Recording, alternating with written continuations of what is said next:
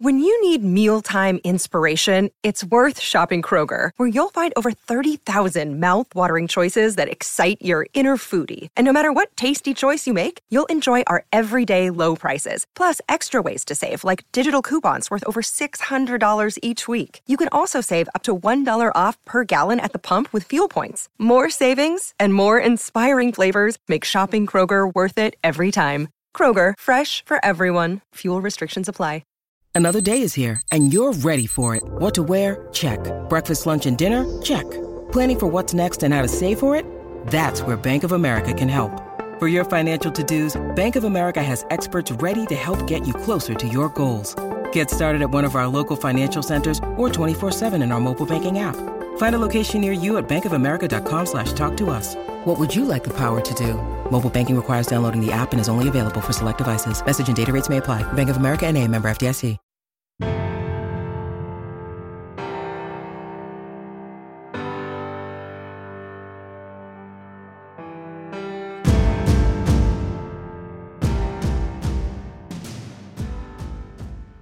The fun thing about football in our game is that over time, things evolve, the rules evolve, and it allows you to be able to use tools that hadn't been used before. And that's what we're going to talk about on today's podcast.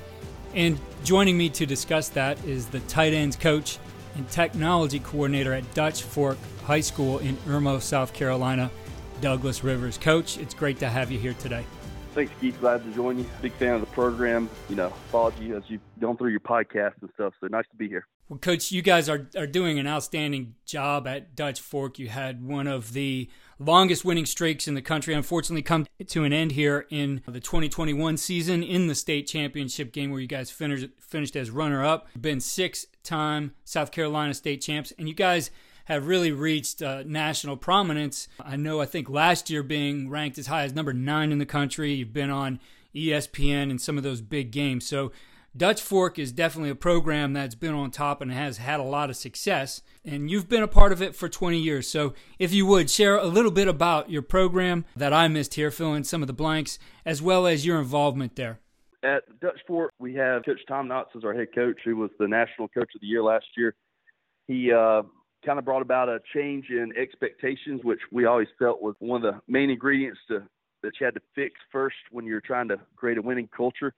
And when he took over, our previous two seasons were 2-9. His first season, we immediately reached the 9-2 mark, and it was quite a celebration for us. But we talked about how that wasn't really where we wanted to be as an end goal. We wanted to win championships, and we had always said that within 3 years we were going to be in the championship game, which we did. And then after that, we talked about when we won our first one that we're going to win a couple of them. We're going to go on a run here, and we have. We've been really fortunate. The coaching staff that we've had in place has been outstanding. We've got a lot of guys that are former head coaches, former coordinators. Of course, with Coach Knotts and his history where he was at Independence and had the longest winning streak in the nation for public schools, where he coached guys like Chris Leak and those that went on to national prominence. He brought about a sense of legitimacy to what we were trying to do. So it's been a fun ride. As you guys have evolved, I think the most important part to talk about here is that shift in culture and the expectations that went along with it. Tell us a little bit about the most important parts of your culture and what's been able to get you guys to this point where you are now as really a nationally recognized program. We hadn't had a lot of guys that have gone on to be Division I Power 5 recruits. We typically have a lot of really hardworking kids that are just average size. We think the world of them. We think they're great. But for some reason, we're not heavily recruited by colleges. And we feel like the culture carries us through a lot of what we try to do. The expectations that are put in place in the program where everybody really just buys into doing your job. And if something happens where it becomes a next man up situation, then we're ready for that, too. We don't have a large amount of kids in our program. With the rule changes a couple of years ago in South Carolina, we don't have the luxury of having 90 people on the sideline like some of the other bigger schools that we have, although we are in the biggest division in South Carolina. We typically have about 40 to 45 on our sideline on a Friday night. But when we first talked to our kids about changing the culture, we said, you got to buy into the weight room. That was the number one thing. And whether it was preseason, in season, it didn't matter. We were going to lift and we were going to be strong and we were going to close that gap. And then afterwards, we talked about how we had to take 7-on-7 opportunities to learn to be competitive. We would take the summer opportunities to go in those 7-on-7 tournaments and really teach the kids to compete and learn to win.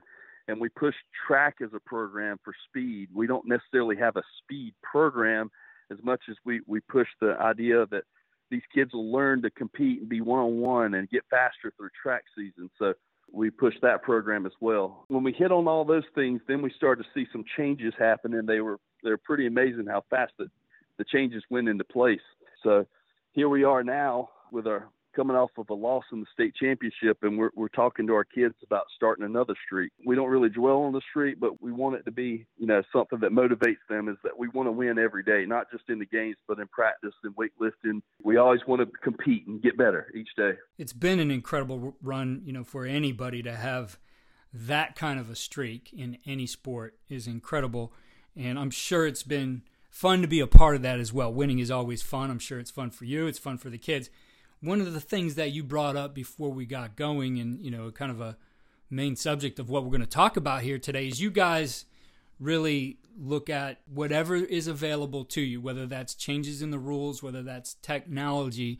You're going to use whatever is available that can benefit you and help you guys win games. I'm sure that's a big part of why you've been able to stay on top. Absolutely. So in the off season, what I tend to do is I tend to research what's out there that's, within the rules, so that we can make sure that we're using all of the tools that we have at our ready to be able to get better. And if it's something we feel like we can implement and it's something that will benefit us, then it's something that we typically pursue. So with technology, as those things have kind of come to be adopted throughout the state of South Carolina, we bought into the instant replay, the sideline systems where you can go in and you can start to see some of the film that you've had during the game and make corrections in game. We film our practices to make sure that we can make corrections each day in that, and it becomes part of our daily routine.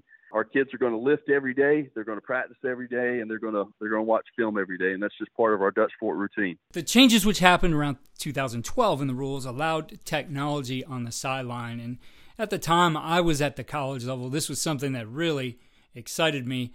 In fact, I had written an article, I think a year or two before that, before these things even came about just using technology in practice, right, to have a better practice. I never envisioned that it would be allowed in the game. I thought it was really cool that it was. Then that came about. And, what's interesting to me is there are still programs out there that haven't adopted the use of this technology yet. I know sometimes that budgets get in the way, but I can say both from having used it at the college level, I actually used it in practice, and we weren't allowed to use it in the game, but I was able to help out a high school program here the last few years and, would sit up in the box and look at what was going on. And I was, every time I saw that, I was just amazed at how much you could see and make those adjustments on the fly. So you did say that you guys are going to use things if it benefits you, and that's kind of the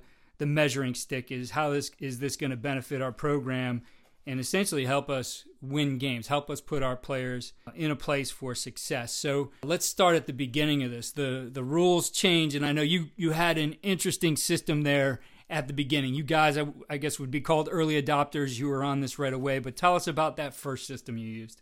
Yeah, so everybody, when the rule changed, we weren't quite ready. I think the industry was trying to catch up with what the rule was saying was allowed. So there were a lot of people that were early companies that tried to put out sideline systems. And the sideline system that we had was essentially a security system, which you would see in a home. And the controller, who would be at the top, that would have to have feeds into the cameras, he would have to be the one that would have to be on a headset that would rewind, fast forward, play, slow play, all that kind of stuff. And he'd have to do it from up top while talking to someone down below. So you can imagine how frustrating it was for the people on the field that were saying, slow down, rewind, stop right there. I mean, it got to be really cumbersome, and it was tough, but it was useful at the same time. So we could see where the future was going with this technology. And then slowly we started doing some research, and we looked around and we saw that there's a company out there, Sportscope, that was developing some really cutting edge stuff that seemed to be much more user friendly.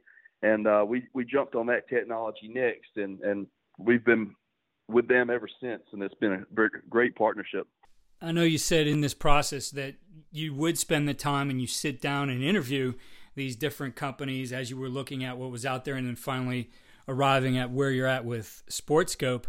But tell us a little bit about that process and I guess the things you used to evaluate and determine what was the best path for you guys. Typically what happens is, you know, you hook up with a sales rep from somebody and you get them to answer as many of the questions as they can. And then somewhere along the line, you talk to somebody that's more on the IT side of things where they can answer a little bit more of your questions. But when I was looking at things, I really bombarded them with questions, the companies I talked to. And I wanted to make sure that the range was good so that no matter what size stadium we were going to play in, which we played in some pretty large stadiums, including Williams-Brice Stadium in South Carolina that seats around 85,000. And we wanted to make sure that if we were in the booth, that we would have a strong enough signal to be able to get to the sideline, whether it was the home sideline, the away sideline, to be able to not have any breakdowns in what our game day routine was going to be based on what was available with the system. We also wanted to make sure that the power situation was one where we could be portable. We, you know, in high school, you never know what you're going to run into. You get to some places where there may be power outlets. You get to other places where, you know, you have situations where they hadn't updated their electrical system and you need to really work off of battery and generators and things like that. So we wanted something that was portable, that had great battery life, that was going to be able to be used in certain weather conditions that we run into in our state. We were really happy when we found out that Sportscope was able to kind of check off all those boxes for us. Yeah, having the technology is one thing, but when it becomes cumbersome, you kind of start to shy away from it. I see a lot of people, you know, even drop some of the technology. As an example, you talked about that first system, which was very cumbersome. But I guess you guys had the vision to see that this will improve and this is something we want to do. So you stuck with it.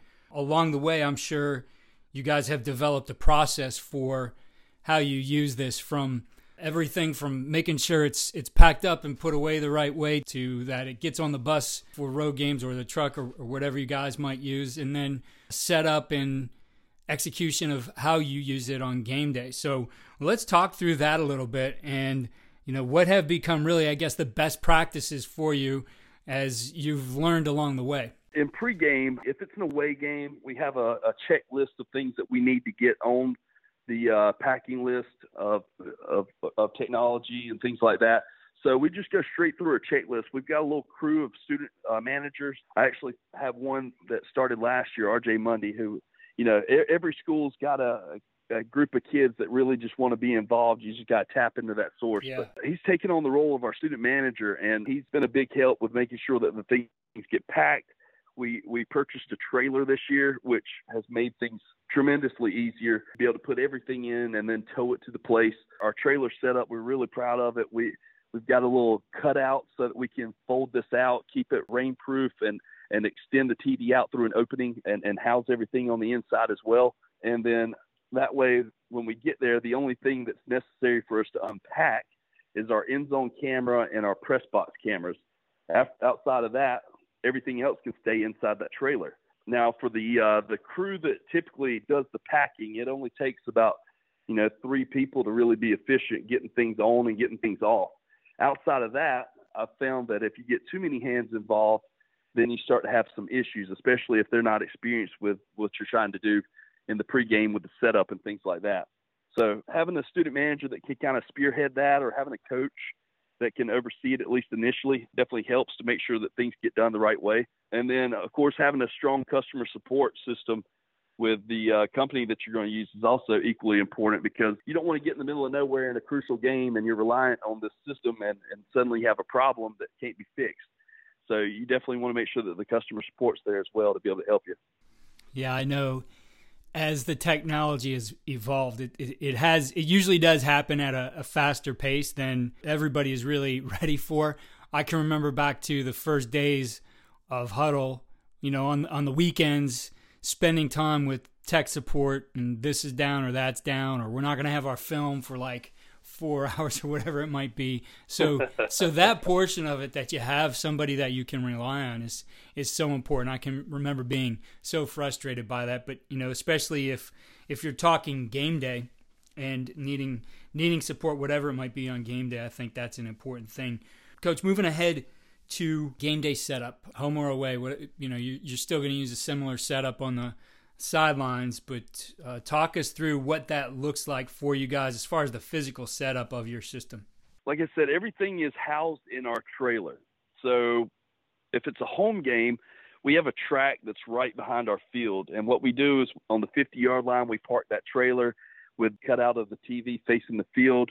We have a tent set up that's about 15 by 15 that we can put the players under so that, if it's blazing heat, that at least gets them out of the sun during they're in between the series. And then if it's raining, we're kind of protected and sheltered under that for a little bit. And then once we have the trailer in place and we've got it powered up with the TV and all, we go to the setup of the press box system.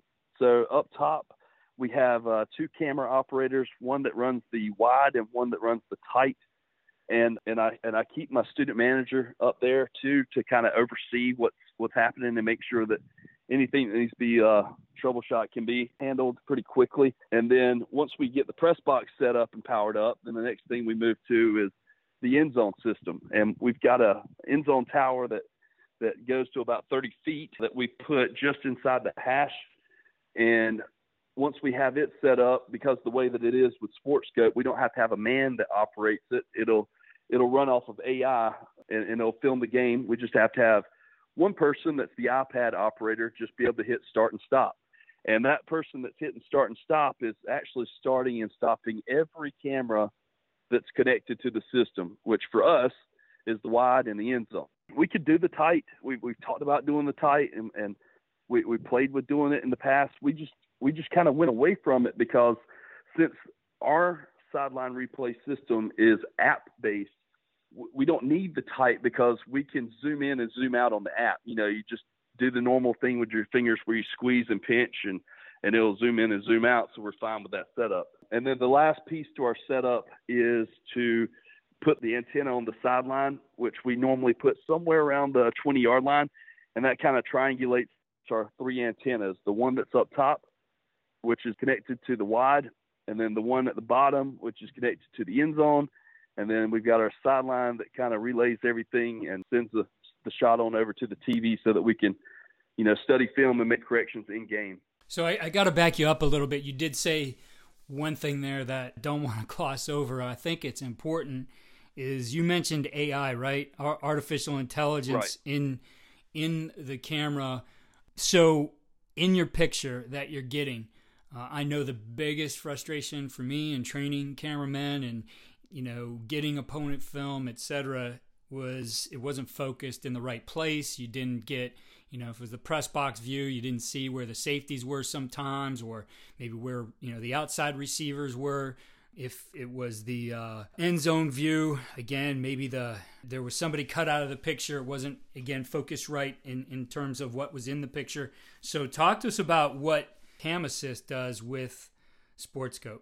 Yeah, so with the Sportscope one, we can set different settings. We can do things like tell it to go a little bit wider, go a little bit tighter. It depends on what you want to shoot. And in fact, it has a manual override too, where if you're not happy with what you're seeing, the user that's on the iPad is kind of like, you can think of him as the master controller, where he can go in there and he can adjust the shot however you want. But we found that the AI is going to focus on what we want to focus on, which at Dutch Fork, when we have an end zone shot, we really want to see the blocking. We want to see the box. So we're not as concerned about getting wide enough to see the receivers and things like that. We want to see what technique they're in, how they played this. We want to get a tight shot of what's happening in the box. Now, with certain situations, there was a state championship game we played a couple of years ago, and it was a torrential downpour, and it was the craziest weather that we've played a state championship game in. The wind was howling. It was gusting 30, 40 miles an hour. And the other team was out there with the older systems from another company where they had to have somebody standing at the end zone camera and operate it by hand out there. Right. And we're looking and we're laughing and we're going, look at that guy out there. We're sitting up here and, you know, as dry as we can be, enjoying ourselves, and our camera system's just powering right through, you know, like no issue with any of it. And the funny thing was that guy stayed out there through the terrible weather. And then after the game, they found out that it didn't capture any of the film. They had to email us for a copy of our film afterwards. So here we were with the AI that filmed the system, and we end up having a better copy with no one running it than they did with a person down there at the end zone. That's an incredible benefit of something like this. That's where, you know, when I did a little research before we got going, was so impressed with being able to have a system that does that, that's going to be taking care of that view. As I mentioned before, I can't tell you how many times as a coach at the high school level and college level being frustrated with, you know, the next day, the film that I had to look at that was focused in the wrong place. And then, like you said, right, being able to, your guy who's standing out there certainly isn't going to be able to do his best job if he's, you know, standing in a downpour or rain, or as you get into the northern states, you know, snow, sleet, all those things. One of the benefits that we also saw, besides just keeping a person out of the weather, the more you eliminate a person from the process, the more accurate that your product's going to be at the end.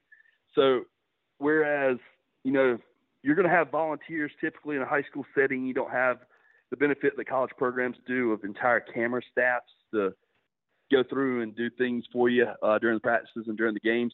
We're dealing with volunteers, and these are typically kids. Well, kids are going to be on their cell phones. They're going to be texting. They're going to be doing a lot of things besides, you know, focusing on what they're supposed to do for the 2.5, 3 hours that your game lasts. So in the past, we would have clips that were missed. The film would just be way off in certain situations. But now, because we have a system that can capture things in game, we can make those adjustments and address them right then. So our film is what we want it to be when we finish the game and we go back and we're studying and we're grading and things like that. Coach, I know you said over time your role has changed too, where you were a guy who was up in the press box looking at these things. Coach Knott was on the phone with you, and now you've come down to the sidelines to be able to essentially execute with this technology on game day. So talk to us a little bit about your process when a series is over and you have your few minutes to go over it with your guys. You know, what are you going to do to make the most use of that time and get them the information they need in order to be successful in the next series? With my changeover in my role, Coach Knotts has moved me down to the field so that he can always be at the field, kind of watching what's going on, whether it's defense, special teams, or offense. And that allows me, when the offense is off the field, to address some of the issues that we just had in the previous series. So every once in a while you get teams that, you know, you've studied film all week and you prep for them to be in one type of alignment and get to a game and it's something totally different. You know, they may get us on the first series, but with this technology, we're now able to make quick adjustments. There's a whiteboard feature that I can access through the app. I can draw directly on the film. And I can draw up the blocking schemes. I can talk about splits and alignment. I can make all these corrections right then so that on the very next series, I can get this stuff fixed. But most of the time what I'm doing is I'm reviewing the previous series, and I go play by play, and I go position by position, just like if it was for us in high school a Sunday that we're meeting and going over the game film. So if we're in a situation where we know what we want to do the next series, then I may pull up the formations if we've got enough of them on film and say, look, here's what we're going to see in this formation. This has typically been their coverage, their alignment, how they've tried to attack us with pressure, and this is what we want to do. So I can draw up exactly how we want to attack what they have going into the next series as well. In looking at the physical setup of your players, I know, you know, pre-technology where we're just sitting on the sideline with a whiteboard, we would go over and have a process, how these guys were going to sit. As an example, you know, our linemen would sit exactly like they would be on the field, you know, with the center in the middle, guards then, and the tackles on the appropriate side. What have been some of the best things you've found to create that organization and structure for these guys so it's just not chaos on the sideline and people talking over each other? Yeah. So when we come to the sideline and it's our offense, we've got a little semicircle of chairs that are put around the TV setup. And what we do is we put the linemen on the first level. On the second level, we put our skill players, and then on the third level, we put the first subs in that will contribute possibly in the next series. And then outside of that, anybody else involved is standing around. So I'll be at the TV with the iPad connected to it. I'll be the one that kind of commands and dictates things as we go through the procedure. The other coaches, offensive coaches, will be there as well, but they'll be at the back with the other players standing so they can see the film with us. And when we go through, it's so much easier if you just have one person that talks and directs things. If you start having a lot of guys chiming in, then it becomes chaos. But, you know, we treat it just like it's a classroom. And we've always found that the best coaches are also the best teachers. And when we think of it that way, we end up kind of getting our ducks in a row, and we're able to stay focused on our agenda, make corrections, and then get ready for the next series with one person at the helm and everybody else listening. At the end, if they have questions, then we take the questions individually. That way it doesn't create confusion because, you know, sometimes a kid may ask something that's just totally off the wall and doesn't have any relevance to what you're working on, and it just creates confusion among the rest. So we try to pull them away from the crowd and answer whatever they have as questions separately. And then I imagine with your setup, those chairs are going on the road as well. Those are getting on the trailer. Absolutely, yeah. We pack those things up for home and away games. We have the same setup everywhere we go, and we have that same set of about 15 to 16 chairs that we lay out. And we, just like you mentioned, we sit them the way that they should sit in their groups. You know, the center's in the middle, the guard's on each side, and, you know, you sit where you play. So that we address it the same way you had mentioned before. Have there been any things that, you know, over time, I guess you've been able to troubleshoot? I know you guys say you have a tent there. I know initially when we didn't have an instant replay system at first in practice. We had an iPad that we'd film, you know, like our inside run and then take our lineman over during a special teams period and watch it. And, you know, glare was immediately one of those first concerns. So anything from that to, I guess, any of the other things that you've had to troubleshoot and figure out over time? Yeah, we've seen people that, and we kind of learn from them and we learn from our mistakes as well. We make changes as we go through. But we started out with a 32-inch TV. And, you know, at the time, that's quite a large TV. But as time's gone on, we realized that just wasn't nearly large enough to be able to be viewable clearly for everybody at every position. So we get as large of a TV as we possibly can. I think the one we have right now is the 65-inch. And like you said, glare does become an issue unless it's covered. So we always try to keep it under the tent. And we've got the trailer set up where we can flip the TV out. But as we flip it out, there's a door overhead of it to keep it shaded. Now, our biggest frustration was when we first started, we wanted to do it just like we would a Sunday meeting where we had our laser pointer. We can point at things and things like that to be able to talk about certain people and positions and stuff and bring their attention to it. But with the newer technology and the TVs, you're not able to point a laser pointer at it because it absorbs the light. So now we go through and I'm able to zoom in and zoom out on the app and focus them in on stuff like that by using the drawing portion of it. So that was our adaptation for that. And then with the end zone camera, you know, you want to be as weatherproof as you possibly can. And you never know when you're going to get a downpour or anything else related to you with weather. So having those rain hoods and things like that available and ready to go. A lot of times I just go ahead and tell our people in the setup, just go ahead and put it on it and let's just be ready in case something crazy happens. And then during halftime, if it's a home game, we have, and we're really blessed by our district that we have a room so close to the stadium where we can do this. We have a auditorium-like room with a projector, and it must be like a 20-foot screen. I mean, it's quite large. It's like being in a theater. And with the Sportscope stuff, I'm been fast enough that I can upload our first half of the football game onto Huddle. By the time we get up there to the projector room, it'll be on Huddle. It'll be ODK'd. It'll have any of the other tags that I've decided I want to put on it, which typically is formation and things like that. And we can go back through and we can highlight things that we had to rush through in the first half in between the series. We can have a film session during halftime and really get things fixed.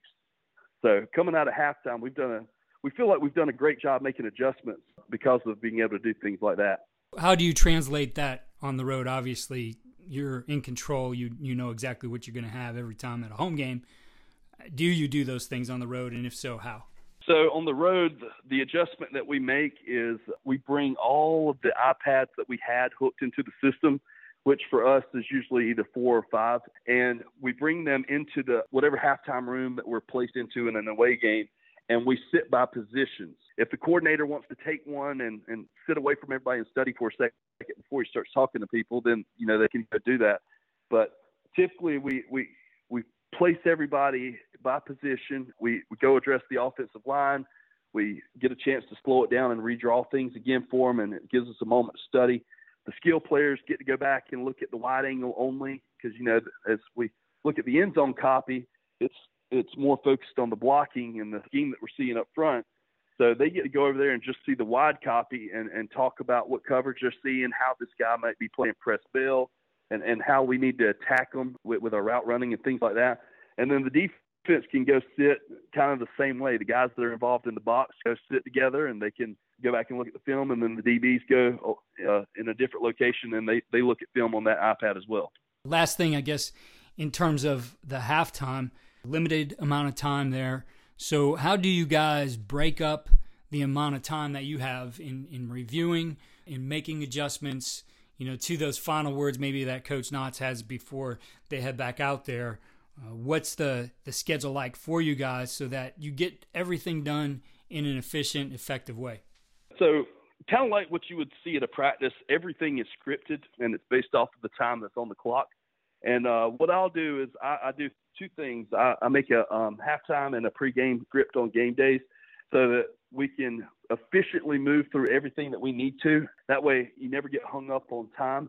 And we have a guy that's kind of our back and forth guy that lets us know what time's left on the clock, because you may run into a situation in high school where your halftime's a little bit different than you thought. They may be a homecoming. There may be some other kind of thing that they're recognizing someone, and the clock may be a little bit different than what you think. But in general, what we have is when we go to halftime, Coach Knotts addresses the team, and he rehashes some of the things that he saw during the half that need to be fixed. And we dwell on things that need to be fixed. We tend not to talk about the things we do well, because when we talk about the things that we do well, then it's not helping us progress. So we're trying to fix things that we weren't doing well. And in that 2 to 3 minutes of his talk, the rest of us are kind of starting to pass around the iPads, get the film sorted to where it needs to be so that we can see what we need to see. And then we start moving towards our groups. And then after that, we usually have 5 to 6 minutes where we can talk to our groups. And then in our state, there's always a little buzzer that lets you know that there's 2 minutes left, and that's the time where we transition back to the film for a warm-up. At that point, we move the iPads back into position so that our system's ready to go to finish up the second half. Coach, to wrap things up, I know when, especially you haven't looked at the technology before, but maybe even if you're looking at an upgrade, a lot of these companies look alike, and you mentioned your process before of how you were going to look at things. I guess as you've gone through this, you did land on Sportscope. What were the things you felt that really set them apart from everything else you saw? When I talked to the companies, what stood out when I talked to Sportscope was, as I had questions, they passed me directly over to the owner, Derek Taylor, who then addressed all the questions I had. And you could tell he really knew his system inside and out. And then they also put me in touch with Jeff Wollert, who did a lot of the programming and setting up the system and stuff. And between those two guys, I was able to find out everything that I needed to about the system. Whereas with the other companies, you know, the sales rep that you typically talk to at the beginning, you know, they know what they need to know in order to kind of give you the general information, and that's great. But when you really need to get down to, you know, the nuts and bolts of things, you got to talk to the people that are involved in making the system. And this was the only company that really passed me to somebody that could answer those questions. And I was super impressed by that. I was really impressed by the price that they were able to provide for a system that did as much as it could. And I was also really excited that they were receptive to suggestions I had. Sometimes during the off season, I'll contact them and I'll talk to them about things that I ran into that maybe need to be addressed in the next iteration of their software. And and a lot of times they're working on it already. It's amazing how much they kind of inherently just understand what you need to be able to be successful on a Friday night or whatever night you typically play on, but and how much they take into account what you have to say for things that you need to be successful. I know with one iteration, they added statistics into the system, which was amazing.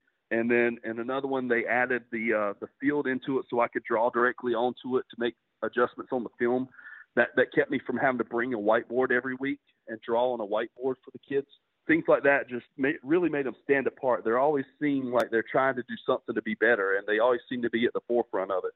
Like, I still think they might be the only company out there that has an end zone camera that doesn't require a person, that runs, strictly off of the AI from the end zone. That's so cool. Yeah, it's amazing. Coach, just a tremendous job in how you've walked us through end to end what the process looks like for making those adjustments at halftime, making those adjustments in game, and as you said before, finding a way to make sure you're getting the maximum benefits out of the things that you use, the tools that you use. For our listeners out there, what would be the best way to connect with you if they have any questions about how they might be able to improve their processes? If they want to contact me, they can shoot me an email. My email is accessible through the school website at Dutch Fork, but it's dlrivers@lexrich5.org. And then that way we can kind of find a way from there that you want to communicate. And then also, if you want to contact, I think Sportscope has a lot of my info. They could probably shift a lot of people over to me, and I can answer questions about their system as they come up as well. Coach, I really appreciate you taking the time and sharing these details with us, and best of luck to you and Dutch Fork in 2022. Thanks. Appreciate it. I love when we can get coaches on and share the processes as well as the technology that works best for them. It really helps you guys cut to the chase and figure out where you want to go in the direction you want to take your program with your technology and the different things that are going to help you win on game day, much like Coach Rivers talked about in this podcast. To check out the technology he mentioned here from Sportscope, you could go to sportscope.com and check out their instant replay and end zone cameras, which have artificial intelligence to help you get the best shot. Again, that's sportscope.com. Follow me on Twitter at Coach K Grabowski, and follow all we're doing at coachandcoordinator.com.